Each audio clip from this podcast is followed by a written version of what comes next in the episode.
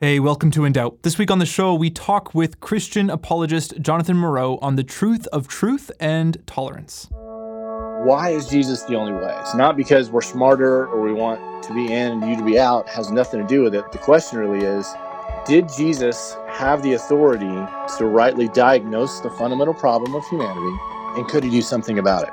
Because really, at the end of the day, why is Jesus the only way according to Christianity? Is because he's the only medicine that will cure the disease that's killing us.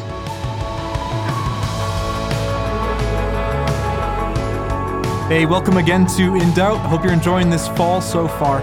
If you're new to In Doubt, welcome. In Doubt exists to bring the gospel to the relevant issues of life and faith that we all face every day, cultivating conversation. You know, it's amazing what can happen in a conversation. You know, we could tell story after story in our own lives of how conversations have changed us. And we could tell story after story in the Bible of how conversations have changed different people.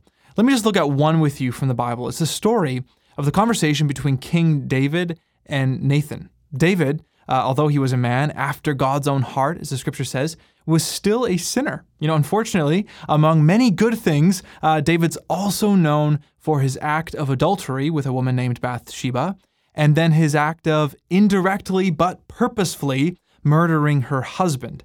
And scripture makes it sound as if David didn't really know that he had wronged God in this large or massive way.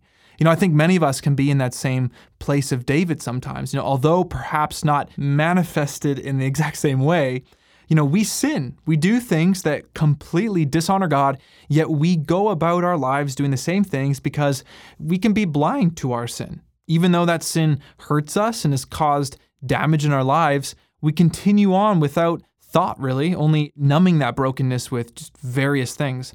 But the story continues with David. You can actually read it in 2 Samuel 12, 1 through 13 if you'd like. But Nathan comes to David, sent by the Lord, and starts to talk to him. You know, he first shares with David a fictional story about a rich man and a poor man. The rich man had many lambs, but the poor man had only one, and the poor man loved this one lamb, and it lived happily with the poor man and his family. And yet, when a traveler came uh, to to the rich man, the rich man didn't want to you know make food with one of his lambs, and he had a lot of them, but he took the poor man's one lamb to make dinner. At this point in the story, David interrupted the story out of anger because he couldn't believe the injustice that had taken place. Nathan then responds by saying that David was in the same place as the rich man, but in real life. You know, after hearing clearly from Nathan where David's faults, you know, were, David says, I have sinned against the Lord. David changed from an ignorance of sin to a full knowledge of his sin to a repentance of sin. This didn't come from just anywhere, but from a conversation. You know, conversations can remove blindness, it, it can comfort the afflicted and save the lost. And in doubt, we want to help provide conversations that God uses to do this very thing. You know, the way we provide and stimulate conversations is primarily through our weekly radio podcast show, which is called by the same name of this ministry, In Doubt. Every week on Mondays, we release a new conversation with a recognized Christian leader or author or pastor on a different subject relating to life or faith. If you check out our archives on our site, you'll find conversations on mental health, sexuality, marijuana, alcohol, dating, history, movies, video games, music, art, and more. We also write weekly articles that get into various life issues or Christian subjects that are purposed to provide readers with a deeper understanding of the will of God in their lives. We also write Bible studies and have a free five week video Bible study series through the book of Jude. It's for individuals and groups to use. And we've recently actually put together a resource hub for Christian material on the Christian perspective on recreational marijuana. I mean, this week on Wednesday, October 17th, the Canadian government is legalizing recreational marijuana. So it's it's just critical we think carefully and biblically about this. Everything I've said and more can be found at indoubt.ca. Anyways, this week we have with us Christian apologist Jonathan Morrow. Super grateful that we had the, the chance and opportunity to chat with him. Uh, we're talking about truth and tolerance. You see, the Christian understanding of truth and tolerance greatly differ than culture's understanding of truth and tolerance. You know, when talking about truth and tolerance, we can't assume we're talking about the same thing at all. Our conversation today with Jonathan helps us understand how truth and tolerance are defined by culture and what truth and tolerance are truthfully.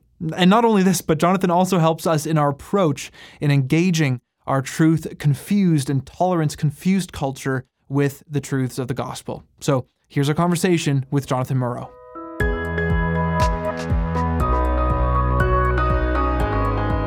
With me again today is author and speaker Jonathan Morrow. Uh, if you listen regularly, you'll know we had Jonathan on with us about a month ago now. Anyways, Jonathan is the director of cultural engagement at Impact 360 Institute and an adjunct professor of apologetics at Biola University. He holds a Master of Divinity, a Master in Philosophy of Religion and Ethics, and a doctorate in Worldview and Culture. Thanks for being here with us. Hey, it's great to be back. So, firstly, those of you listening right now who don't know Jonathan, go back to our episode on Gen Z, which was the first week of September, and you can hear more there about Jonathan. But, Jonathan, I'll ask this. I'm wondering, by way of introduction, why don't you just share a really quick snapshot of who you are, but then uh, maybe your favorite apologetic argument or truth or something like that? Absolutely, yeah. So, uh, again, my name is Jonathan Morrow. I'm the Director of Cultural Engagement for Impact 360 near Atlanta, Georgia. I've been married 17 years, have three kids, and I've been following Jesus since I was a junior in high school. But I've always been captivated by the question of how do we know what we believe, why we believe it, and how do we live that out. It was really important for me during my high school and college years to be a part of that question. And ever since then, God's just given me a passion for doing that and equipping the next generation to know those things, whether it's at Impact 360 through our summer programs for high schoolers or our nine month gap year um, you know, or just in when I'm speaking or teaching or through my books like Welcome to College. You know, I wanted to help people, especially students, make wise decisions that are based on truth.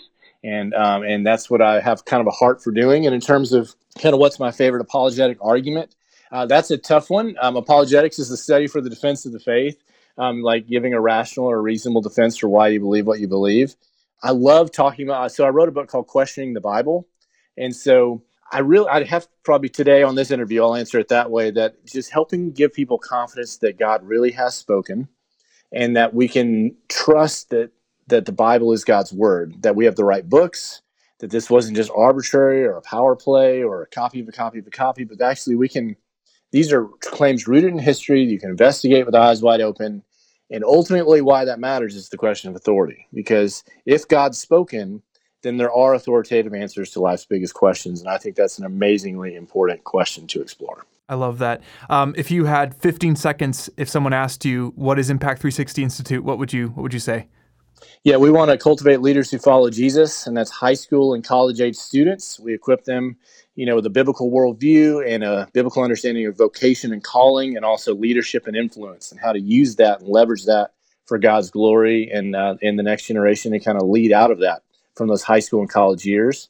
And that's really, in a nutshell, what we do in an experiential learning, active learning environment with a small group of other believers that you can really become best friends with for life and grow deeper and and go have influence for Christ in our culture. I love it. Yeah, and if you're listening, uh, head back to our first interview we had. He kind of goes a little bit more to detail about what exactly practically that looks like at Impact 360 Institute as well.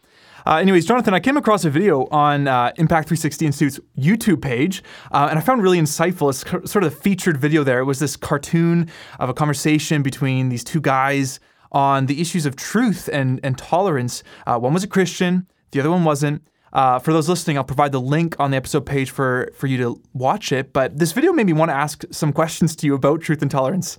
Um, for, firstly, definitions are so important. Oftentimes they're, they're bent, they're misshaped, they, they change uh, through time.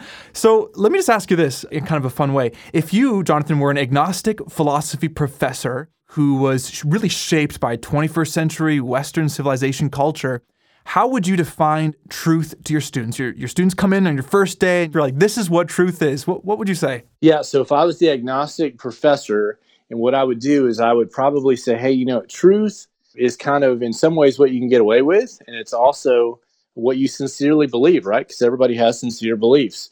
And it's kind of true for you, but not everybody else, because that's kind of closed minded uh, to impose those views on everybody else. So if I was an agnostic kind of philosophy professor, I would pick some examples and say you're not really going to be one of those closed-minded bigoted people who disagree with that right?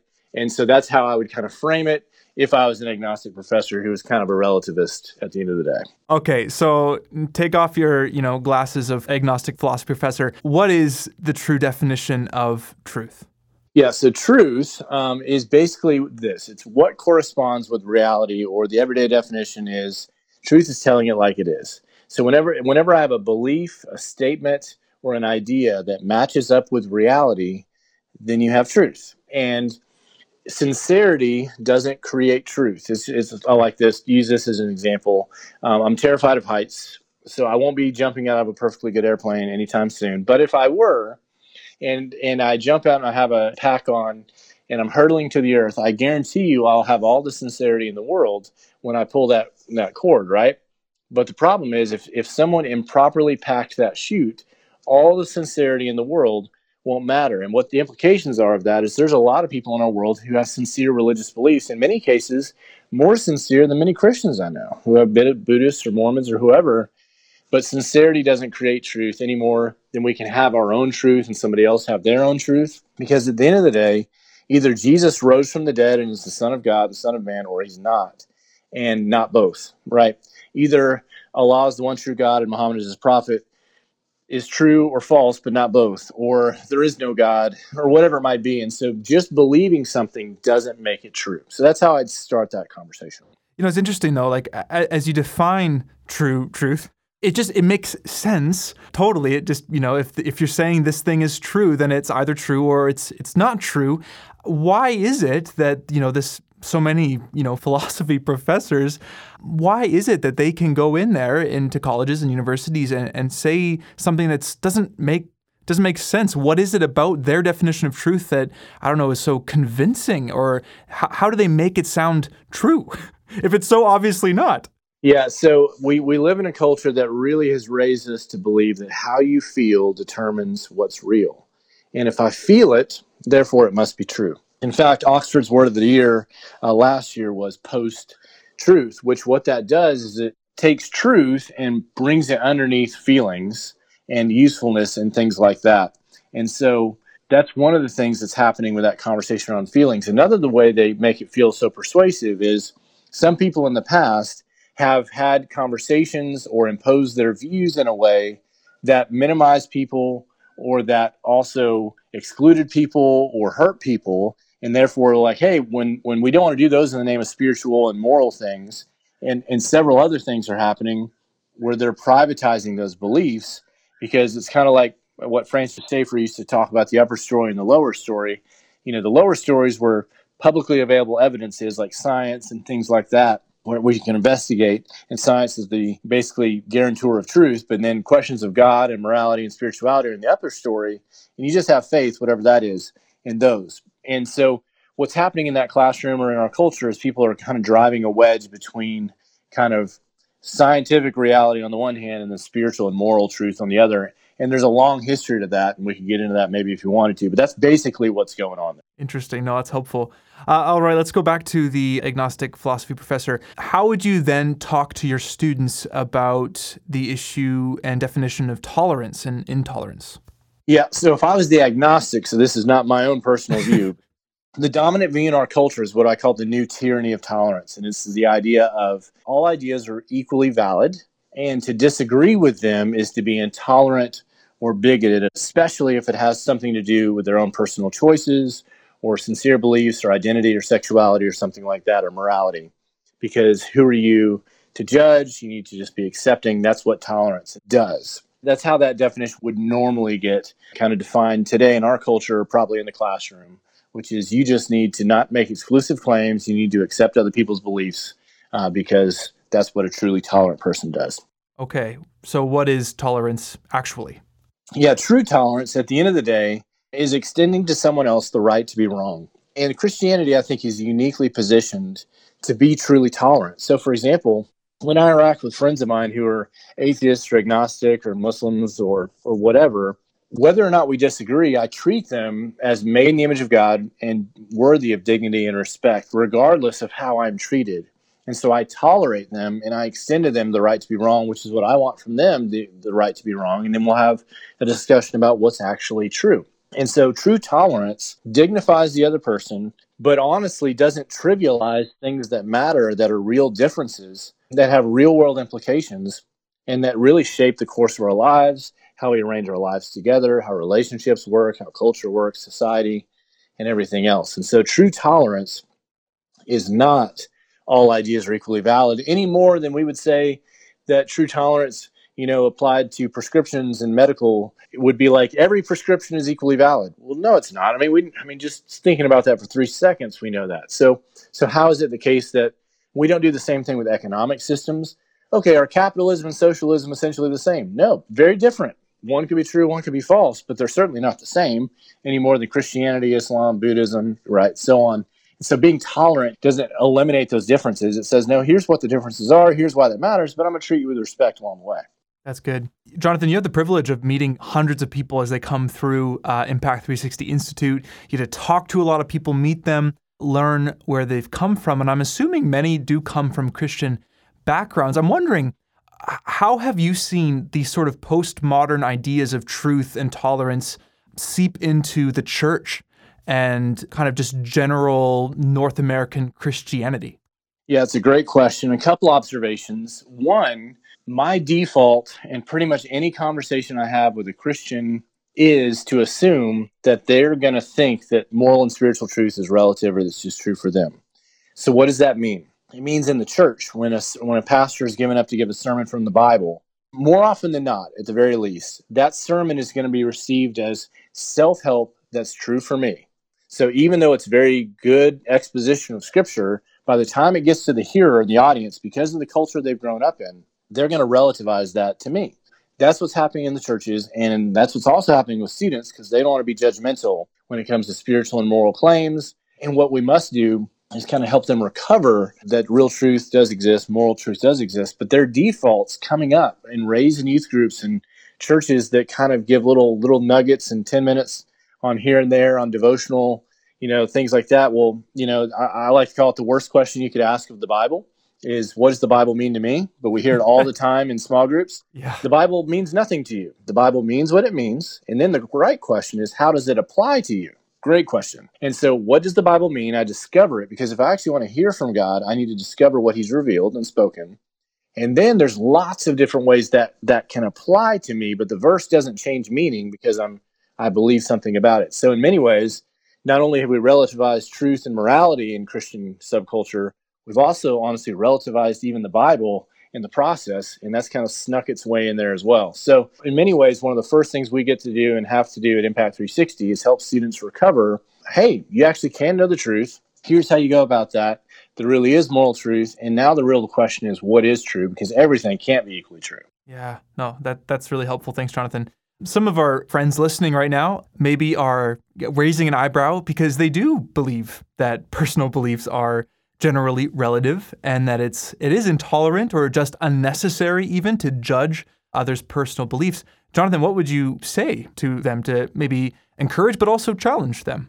Yeah, so here's what I would say in, in that. And so if I would say we need to kind of approach this question the way Jesus did, and we need to be as judgmental as he was. And so one of the things that he did was he asked a lot of questions, but in one case, which is probably the most popular verse beyond John 3:16, is the verse from Matthew which says, you know, do not judge lest you be judged. And yet, right after that, Jesus makes a judgment against what to do. And so, if you, even if you look in the context, if the most loving person who ever lived could navigate that without being self righteous, and we're not supposed to be self righteous, where I think I'm better than you because I have the truth, that's a big problem. But what we're getting at now is, you know, and if you're somebody who's hearing this and you've been hurt by Christians who have abused the truth or power or authority, I'm really sorry. And I'm sorry that's your experience. And that shouldn't have been that way. But what we don't want to do is take that and then normalize, well, I guess we shouldn't make any claims about morality and spirituality because that's just not the way reality works. Because think of it like a map. You know, each road is going to lead you somewhere. Each road is going to lead you somewhere morally in your relationships with your friends, with your parents, with your kids one day, whatever that might be, spiritually is the same thing. And so if there is a God who created you and loves you, wouldn't we want to know that if it's true or false? And if it is true, then wouldn't that God have the ability to speak into our life and, and say, here's how life works best, and here's how to relate to me and others and everybody else, and that's the way the world is, or telling it like it is, which is just the definition of truth. So we don't want to be self righteous but we also don't want to remove the category of truth because we all lose if we do that. Yeah, that, that's good, Jonathan. For those listening who tend to believe maybe the biblical ideas of truth and tolerance, people that love Jesus, they love the church, they've been encouraged by your words today, what is a, a cultural challenge you'd give them? Maybe one thing that they can do, even immediately after listening to this conversation, uh, towards helping them share the gospel in our post church, post truth world? Yeah, I think one great thing would be just to, if they're in a conversation, is hey, what do you think about, you know, who Jesus is? Like, if you ever read the earliest biographies of Jesus of Nazareth, you know, which are the earliest writings of Jesus, and so which we call Matthew, Mark, Luke, and John, and just hey, what do you, who do you think Jesus was, and just listen to what people say, and then get in a conversation and say, lead them to a place where they can have those. I mean, Gen Z, about 58% agree that there's more than one way to eternal life. There can't just be one way. And so the default is going to be to relativize or pluralize that conversation. And what you want to do is go, well, look, why is Jesus the only way? It's not because we're smarter or we want to be in and you to be out, it has nothing to do with it. The question really is, did Jesus have the authority to rightly diagnose the fundamental problem of humanity and could he do something about it? Because really, at the end of the day, why is Jesus the only way according to Christianity? Is because he's the only medicine that will cure the disease that's killing us. And it's not a matter of arrogance or superiority or anything else. It's, you know, Buddhist medicine is not going to work. Islamic medicine is not going to work. You know, atheistic medicine is not going to work. If Jesus really was raised from the dead and was who he claimed to be, and we can investigate that, then that's why he's the only way. And so connecting the dots in reality without using kind of the churchy language and getting people talking about Jesus because that's where the questions matter the most. And that's what I would encourage uh, listeners to do. Last question. How do you, Jonathan, personally get over or have you got over the fear of man when when talking with others? Because I think a lot of people I mean, even just that simple question of what do you think Jesus is like? It's your your nerves are going right. You're getting your hair cut, let's say, and you're talking to your barber. You know, how, how do you get over that? Absolutely. The way I would get over that is to, um, and again, everyone is always just a little bit nervous when they have that first conversation before. I mean, I, I'm on a plane or wherever. It's not as though it's just like, you know, nerves of steel and I never, you know, get bothered by anything. That's not the case. But I find it just kind of like jumping in a pool. Once you get in the water, you get better. And so once you start having these conversations, you realize they're not as scary. So it's honestly just, you know what? I'm going to dive in and I'm going to recognize, I'm going to just try to make a contribution in this conversation. I don't have to get them all the way to the foot of the cross in this conversation or whatever. I'm just going to try to have a spiritual conversation that's helpful. And I'll ask questions. Just learn what they believe and why. Maybe leave it at that. My goal is just to understand what this person in front of me really believes about questions that matter and why. And then that's a success. But the more, hey, you know, would you mind if I ask you a few questions? I'm just curious. That's kind of a stranger kind of thing. But if it's like a friend, it's like, hey, you know, I was just curious. Did you guys grow up religious or go to church or anything like that? Open ended question. And they're probably going to share a bunch that you can then just ask a couple follow up questions, just like you would about anything else in life. And you'll kind of get to see where they're coming from. And that'll probably open up the door for further conversation later. But the key is just to get in conversations, overcome that fear, say a quick breath prayer. It's like, Lord, help me, and dive in and, and see what He does in it, you know, and, and, and God will honor that.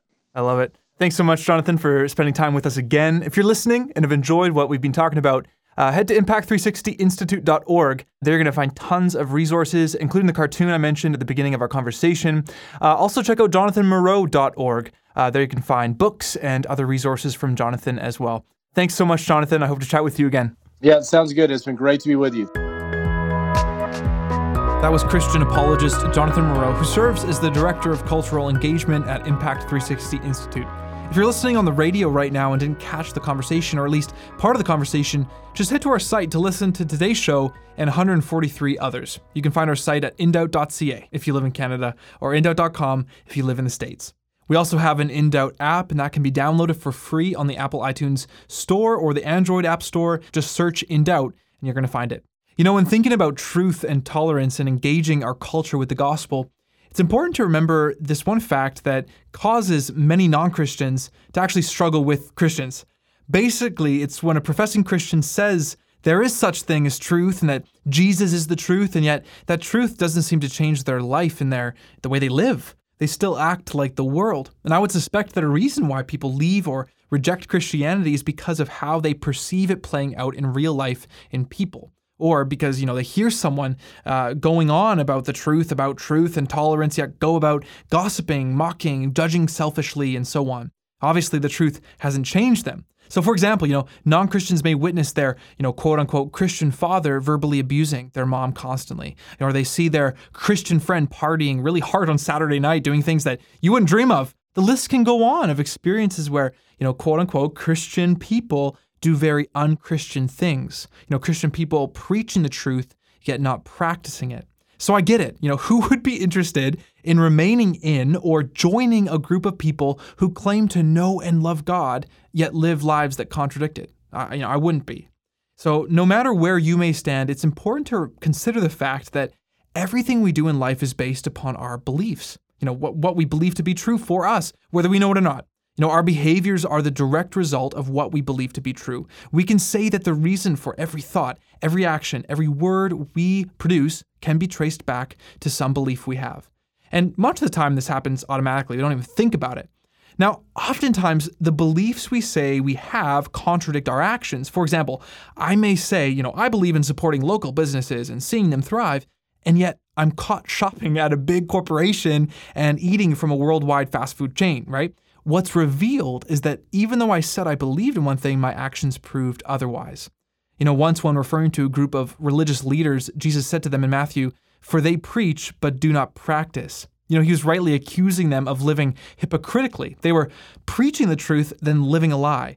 And this should cause us to think both of our beliefs and behaviors. We need to ask ourselves, whether you're a Christian or not, you know, what do I say I believe to be true, and how does that impact my behavior? Or what beliefs are revealed that are based on my words, thoughts, and actions? You know, this kind of self reflection is so important, it's humbling. Um, everyone will have to admit that they've held to certain beliefs that they've then contradicted by their behaviors. If you're professing Christian, then think carefully on this. You're not a Christian because you say you believe in Jesus or because you say you know the truth but you're a Christian because your behaviors prove your belief in Jesus, that that truth really works. In other words, it's not the faith you say you have that counts, but rather the works producing faith that does actually count. I don't know about you, but as a professing Christian, I, I, do not want to be in the group of people that Jesus says won't enter the kingdom of heaven, even though they said, Lord, Lord. I also don't want to be a reason for someone leaving or rejecting the Christian faith because of my contradictory behavior. You know, I want my genuine belief in Jesus to show itself in a Jesus like life. I want the true truth of the gospel to impact my life in such a way that my belief in the truth won't contradict the way I live my life. I want to show others that the true truth of the gospel really does change lives.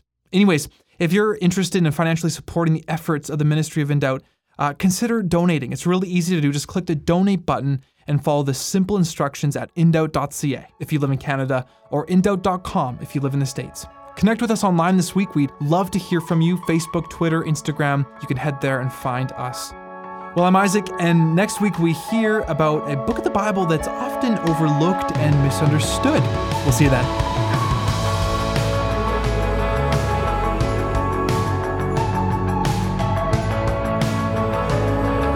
In Ministries exists to bring a biblical perspective into the relevant issues of life and faith that young adults face every day. For more information, check out indoubt.ca if you live in Canada and indoubt.com if you live in the US.